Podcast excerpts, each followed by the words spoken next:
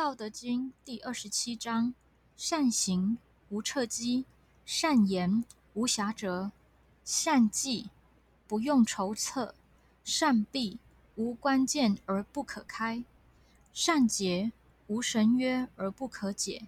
是以圣人常善救人，故无弃人；常善救物，故无弃物。是谓袭民。故善人者，不善人之师；不善人者，善人之资。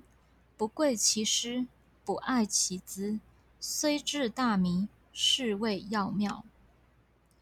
第27章：善于行走的人不会留下任何痕迹，善于言谈的人不会留下任何缺点，善于算计的人不需要盘算。一扇紧闭的门不需要上锁，但也打不开；一个打得很好的结不需要线或绳，但也解不开。对于那些不好的人，为什么要抛弃他们？因此，圣人总是善于救人，因此永远不要放弃任何人。他总是善于保存东西，因此永远不要抛弃任何东西。这叫做遵循开明的道。